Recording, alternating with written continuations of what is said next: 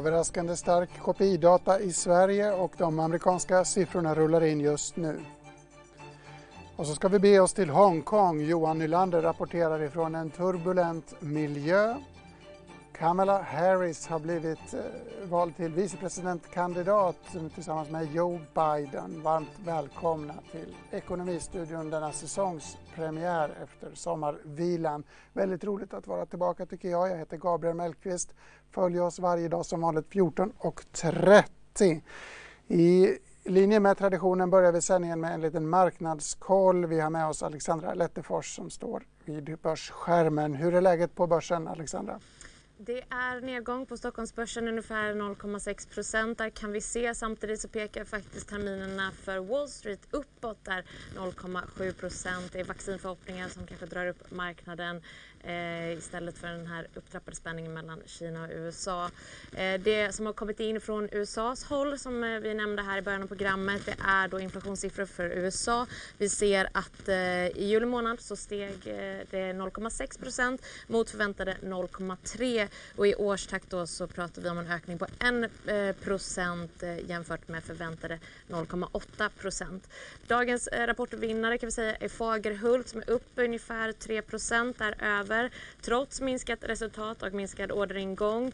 Värre därför rapporterande bolaget spelutvecklaren Stillfront rapporterar idag. De backar 4,5 procent trots en stark rapport. Vi ska ju säga att det är ju årets, eh, en av årets största vinnare på Stockholmsbörsen. De har rusat 139 procent sedan årsskiftet men marknaden tycks alltså vill ha mera. Även Paradox som rapporterade igår backar idag 5,5 procent drygt. Storytel däremot, de vänder upp, har fått höjd riktkurs idag, tappade nära 9 procent på sin rapport igår men vänder upp alltså 5,5 procent drygt. Lite kort, eh, Telia Kinnevik i toppen bland dagens vinnare och Atlas Copco Hexagon bland annat på förlorarsidan. Alexandra. Intressant med varannandagshandel nästan för svenska spelbolag och ett humör som naggades av eh, redan igår kväll i USA efter oens, oenligheter eller svårigheter att komma överens rörande ett eh, stimulanspaket. Men huvudnumret fokus på inflation idag alltså. Väldigt eh, intressant och roligt. Vi har med oss Robert Bergqvist, chefsekonom på SEB på telefon och också Viktor Munkhammar på Skype. Eh, Robert, vi kan väl börja med dig. De amerikanska siffrorna som ramlar in nu verkar vara starkare än väntat. Det verkar vara trenden. Eh, så såg det ut också i Sverige tidigare idag. Ja, det, men det, det är lite intressant alltså när man, man, tittar på de här månadsutfallen som kommer nu att, att, eh, och som har kommit de senaste dagarna så är det faktiskt eh, att vi får in då eh, inflation som faktiskt då är högre än, än eh, väntat. Sen tror jag att de är ju lite svårtolkade för det har mycket med säsongseffekter att göra. Det är svårt att mäta statistik etc. Men ofrånkomligt är det som så att tendensen är att inflationen kommer in högre. Vi fick producentpriser i USA igår också, om jag inte missminner mig hade vi samma trend. Är det här stort nog att påverka marknaden? Ser vi någon marknadsreaktion nu och såg vi någonting i Sverige tidigare idag, Robert? Det var väldigt måttliga reaktioner skulle jag vilja säga eh, och det tror jag beror på två saker. Dels att, att jag hör inte Robert. Många är medvetna om att det finns en del frågetecken kring hur man nu faktiskt ska mäta inflationen idag. Och eh, det andra är att eh, de här siffrorna spelar förmodligen ganska liten roll för våra centralbanker. Eh, jag tror att inflationsförväntningarna just nu är viktigare för, för våra centralbanker att, att eh, fokusera på snarare än den faktiska inflationen. Intressant. Vad är skillnaden? Så att det är de framåtblickande prognoserna, alltså inte utfallet man är intresserad av? Eller hur, hur, hur tänker ja, du jag, jag tror att de, flesta centralbanker är ju medvetna om att det är svårt som sagt att mäta och samla in statistik och, och den bilden som vi har just nu, det här med säsongseffekter och vi, vi har ändrat vårt agerande som konsumenter. Det slår väldigt konstigt nu på, på, på data. Mm. Utan nu är det ju viktigt för centralbanken att veta att, att även om inflationen, data är svårtolkad så vill man ju veta att det finns ett förtroende för inflationsmålet. Att man tror att hushåll, företag, aktörer, att vi tror på att centralbankerna ska klara inflationen om man tittar liksom framåt i tiden, om man tittar två eller fem år framåt i tiden. Eh, Skulle de börja vika neråt, eh, då tror jag att centralbankerna kommer bli väldigt stressade. Men, men så länge de är på, på, så kvar på hyfsat eh, hög, högra nivåer då, då tror jag att det är ganska lugnande för centralbanken. Och som sagt, vi får ju då inflationsförväntningarna imorgon från Prospera som blir intressant. Men man kan titta också på vad marknaden prissätter eh, inflationsförväntningar just nu. Och tittar på USA så är det, har vi ju sett att inflationsförväntningarna efter att ha nästan kollapsat här eh, i samband med covid-19-krisen under våren som kom tillbaka till tidigare nivåer. Så att vi ligger med förväntningar på inflationen som ligger någonstans ja, lite drygt då 1,5 procent. Och det är klart att det gillar ju inte centralbankerna. Det är inte på målen men, men liksom det är ändå en, en, en, en normalisering av inflationsförväntningarna som ägt rum. Då. Viktor Munkhammar, vad tänker du när du hör Robert resonera om det här att utfallet väger mindre, det är vägen framåt som är viktigast och att inflationsmåtten på något sätt blir lite svårare i den här omtumlande och förändrade världen som vi lever i. Har du någon reflektion i frågan? Ja, nej, det är väl bara att, att, att, hålla med. Det är väl alltid så egentligen att inflationsförväntningarna, särskilt de långsiktiga då på fem år, är viktigare än enskilda månadsutfall. Men särskilt eh, i den här perioden när det är väldigt rörigt. Jag menar som vi såg idag i Sverige då att hyrbilspriserna steg med 68% i årstakt och såna här saker. Det, det är ju ett väldigt stökigt läge. Och, eh, eh, så jag, jag, tror man ska nog titta bortom lite, ännu mer än vanligt, titta bortom enskilda månads, eh, månadsutfall eh, och kanske fokusera mer på vad, hur förväntningarna ser ut kring, kring den längre, längre sikten. Då. Så jag, jag kan bara instämma i det Robert sa. Tyvärr ingen polemik, i alla fall inte än. Jag kan också instämma i att jag hyrde bil i somras och det var fruktansvärt dyrt, eh, vilket är frustrerande. Men det, men det illustrerar ju lite grann hur våra vanor har förändrats. Plötsligt ska alla vara hemma och åka bil istället för att flyga till eh, soligare länder. Innebär det här att mak den makrodata vi är så vana om att prata om här i studion har blivit lite svårare att hantera, Viktor? Har vi, har vi... Ja, så har det absolut varit. Eh, hela det senaste halvåret eh, har det varit svårt att veta och det, det hoppar upp och ner och det är nästan lite mekaniska rekyler i vissa eh, mått och så vidare. Så man får nog ta det mesta som kommer nu med lite mer än bara en nypa salt kanske. Men, men under hösten så hoppas vi väl att det ska bli ett mer, något mer normaliserat läge och man kan göra lite jämförelser och så. så men, men, men visst, det, det, det, är ett svårt läge och därför som sagt då, som, som Robert också var inne på så är det ju det här Eh, vad eh, eh, människor och företag tänker om den längre sikten som är viktigare än exakt hur priserna utvecklades nu i juli eller i juni eller för den delen i augusti när de kommer om en månad. Det vi sett idag, säger det någonting om inflationen på längre sikt? Kan, vet, blir vi klokare idag i frågan om alla de här stimulanserna kommer att skapa inflation om ett år eller två? Nej, det skulle jag inte säga. Men det man kan säga idag, ja, men det var, det var ju, om något så var det ju lite positivt för Riksbanken då, för den var ju högre än väntat. Jag menar 0,5 procent är inte en hög inflationssiffra hur man än vänder och vrider på det, men det var ju högre än eh, både Riksbanken och, och marknadsbedömarna hade trott eh, och, och, inte minst då att den här eh, KPIF exklusive energi ju faktiskt steg till 1,5 procent. Det tror jag Riksbanken tyckte var, var, var rätt skönt. Samtidigt då som de, liksom vi andra, nog, nog ser det här lite som en, en, en parentes. Eh, de eh, månadsutfall som rullar in här nu, både nu under sommaren och kanske den allra närmaste tiden. Eh, eh, så att på marginalen var det väl lite eh, positivt. Men som sagt, vi får vänta lite och se innan man kan börja ana trender i, i, i de här månadsmåtten. Robert, jag vill växla över till ett annat kärt ämne, nämligen guld och silverpriser. Men det här kopplas ju an till inflationsdiskussionen någonstans. Om jag frågade dig om vi två, tre år framåt har kraftig inflation på grund av alla centralbankspengar som pumpas ut, vad, vad svarar du då? Och har du någon reflektion kring guldpriserna som rasade igår, framförallt silverpriserna och återhämtar sig lite grann idag? Jag höll på att säga, vill du ha det korta eller långa svaret på, på den frågan vad gäller inflation? Ja, men alltså, jag, jag, jag, jag, tror inte att vi kommer få se eh, den här inflationen. Alltså det, det, alltså det är intressant, man kan ju prata om olika typer av inflation. För att det vi sitter och pratar om här och nu det är ju då varu och tjänsteinflation som vi inte riktigt tycker liksom, eh, kommer tillbaka. Eller vi, vi, tror inte riktigt på att den inflationen kanske ska bli ett, ett problem här framöver. Men det vi faktiskt har det är ju tillgångsprisinflation. Och det här, det här reflekterar ju precis det som centralbankerna håller på med nu. Det vill säga att de sänker priset, eller har sänkt priset på pengar så att det är plus minus noll och i vissa länder så är det till och med minusränta.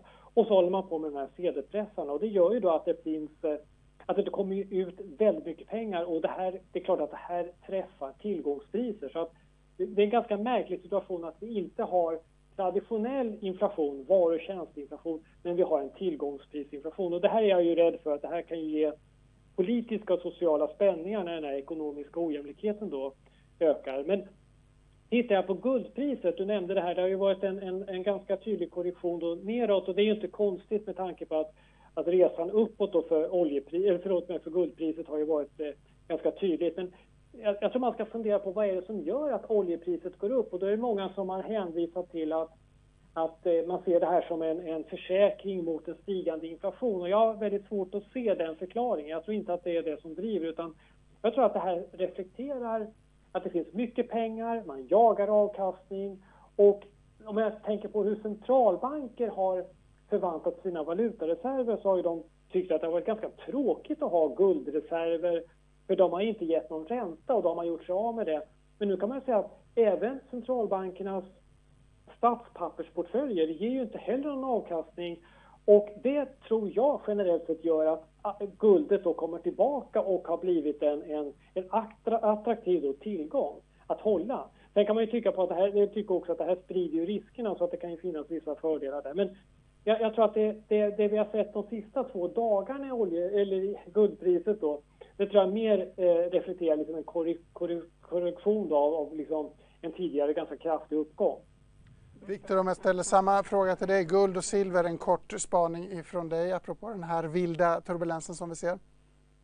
Ja, jag skrev faktiskt en, en text i, i, början av sommaren eh, där jag frågade mig lite varför har inte guldpriset stuckit mer? Alla förutsättningarna finns ju på plats här. Det är fundamental oro, stökigt eh, och det här som Robert var inne på, alternativkostnaden eh, har ju sjunkit kraftigt, nämligen att man, eh, guld ger ingen avkastning men det gör ju inte heller eh, Eh, räntor då, så då förlorar man inte lika mycket på att ha guld. Och eh, ja, jag fick ju svar på tal här nu. Ja, det, det, det drog iväg. Eh, jag tror att det, är det som Robert är inne på mycket att det Eh, man, man, behöver inte avstå så mycket avkastning från alternativet då, som skulle vara exempelvis långa statspapper från USA eller Tyskland eller något liknande.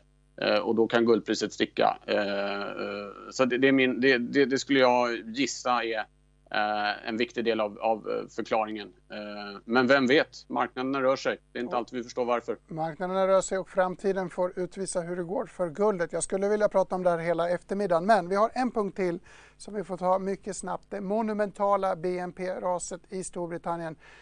Robert, siffran var väl drygt 20 procent, 20,4 om jag läser rätt.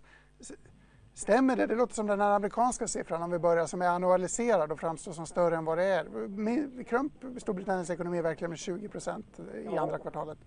Nej, men tyvärr är det så att de, de är ju eh, så här, tillhör nu de som är värst i klassen vad gäller eh, den här dramatiken i BNP-fallet. Så, så, att eh, det, det, det, stämmer då. Och det kan man ju säga att det, det speglar ju det speglar förstås då covid-19-krisen och, och, att de har varit tvingade att stänga ner sin ekonomi.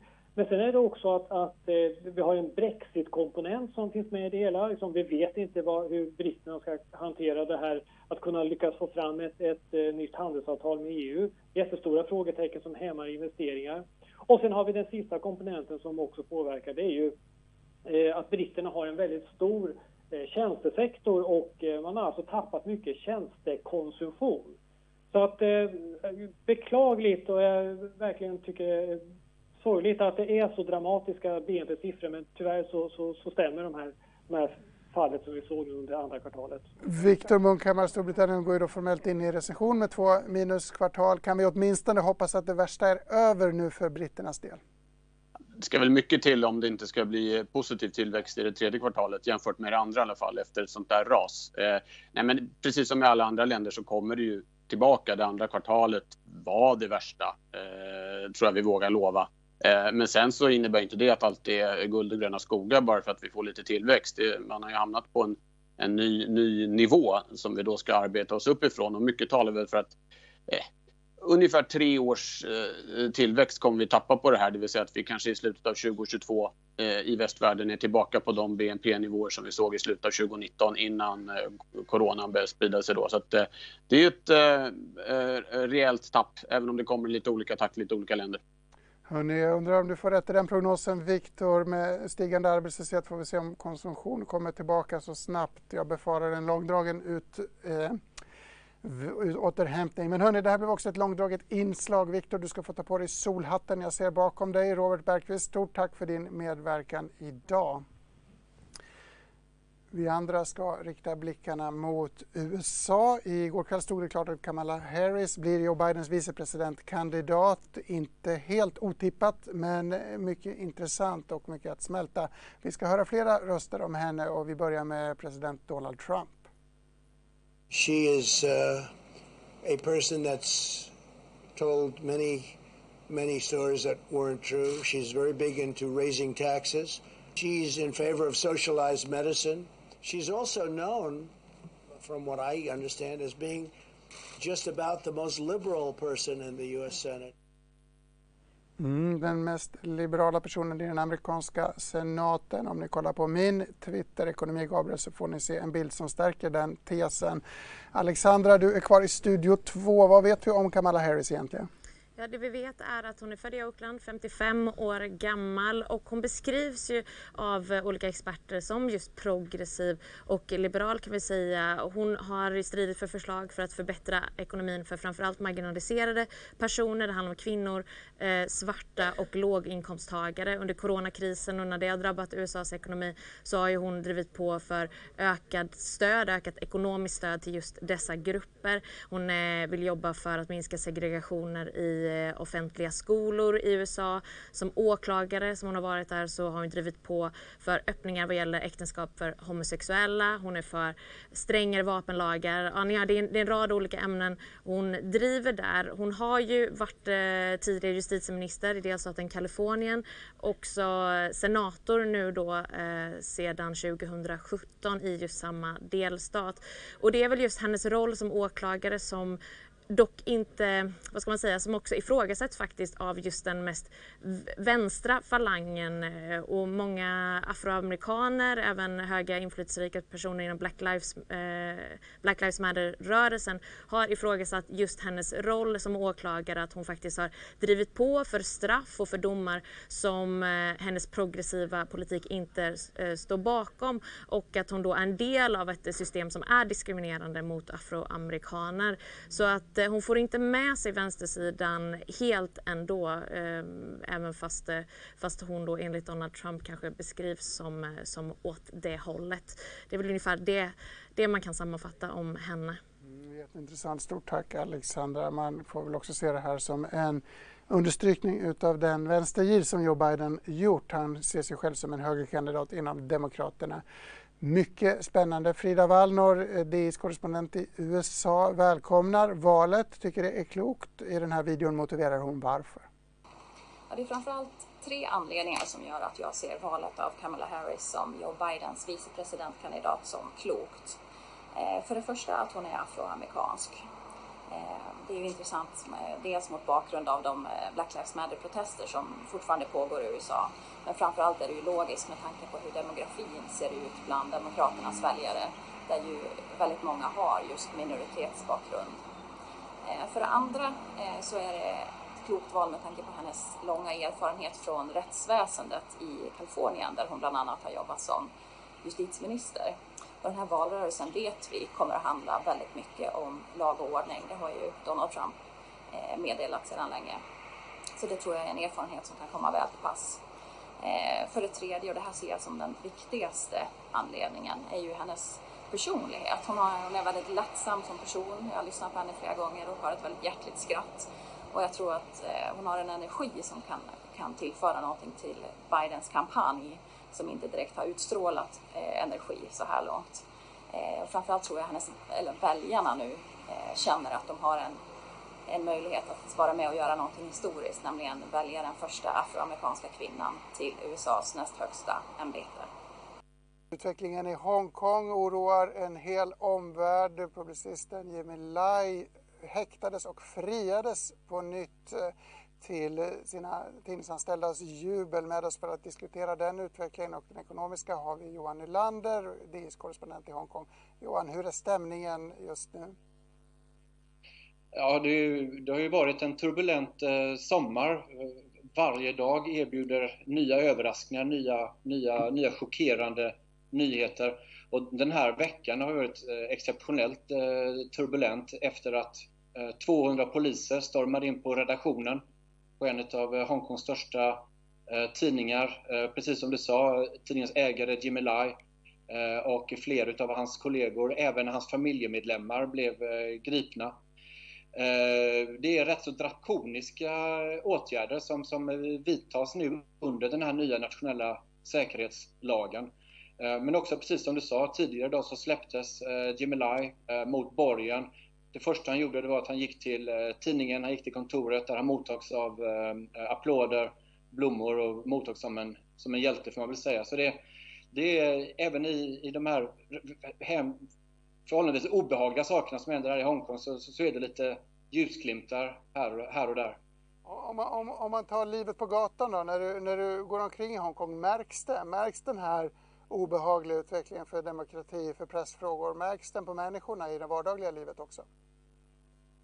det märks överallt hela tiden. Alltså, naturligtvis när man går ner på gatorna så är ju folk på väg till och från jobben, man går och handlar, livet fortgår som vanligt. Men det här är ju någonting som eh, karaktäriserar alla samtal, alla debatter. Varje gång du går och tar eh, en kopp kaffe med någon, varje gång du går och tar en öl så är det här eh, Eh, i stort sett det som eh, dominerar alla samtal med, med, eh, med folk här. Och det, det, det, har, det, har hänt mer än en gång att jag sitter och tar en kaffe med någon vän och folk bryter ut i, i tårar. Folk säger att de, de kan inte sova på nätterna.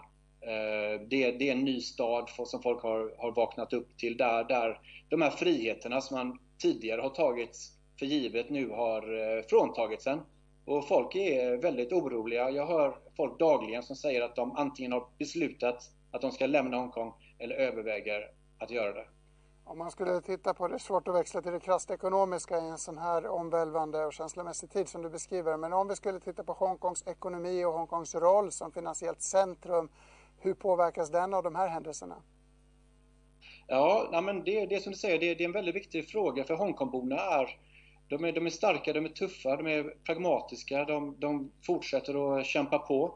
Eh, jag tror att många industrier som shipping eh, och hamnverksamheten kommer att drabbas eh, avsevärt utav de här sanktionerna emot från USA och att Hongkong likställs med vilken kinesisk stad som helst. Media, Hongkong som en mediehubb är, är, är över.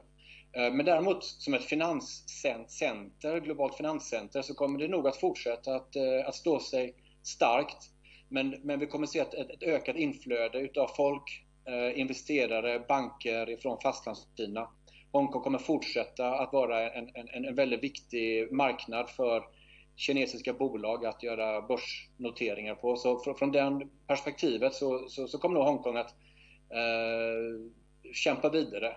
Det, det, det, det tror jag säkert kämpar vidare gör också USA och Kina som diskuterar ett handelsavtal trots att eh, stämningen i gruppen är tämligen dålig. Vad tror du om de fortsatta samtalen? Ja, alltså tidpunkten för de här samtalen nu till helgen är ju, är ju anmärkningsvärda. Relationerna mellan världens två största ekonomier är ju den sämsta som vi, vi har sett på årtionden.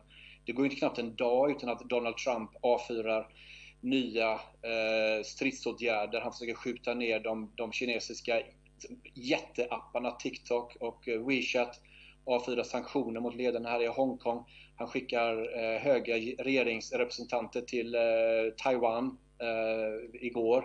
Eh, och, och, samtidigt så svarar Kina med, med, med att, att skjuta sanktioner mot USA och andra hämndåtgärder. Och mitt i det här kaoset så ska man sätta sig ner, hålla god ton, eh, komma överens om hur mycket sojabönor eh, Kina ska köpa från eh, USA. Jag, jag, jag tycker att det här känns mer som ett spel för gallerierna. Det är att, att Donald Trump vill, vill, vill, ta hem det här som en seger inför eh, val, valdebatten.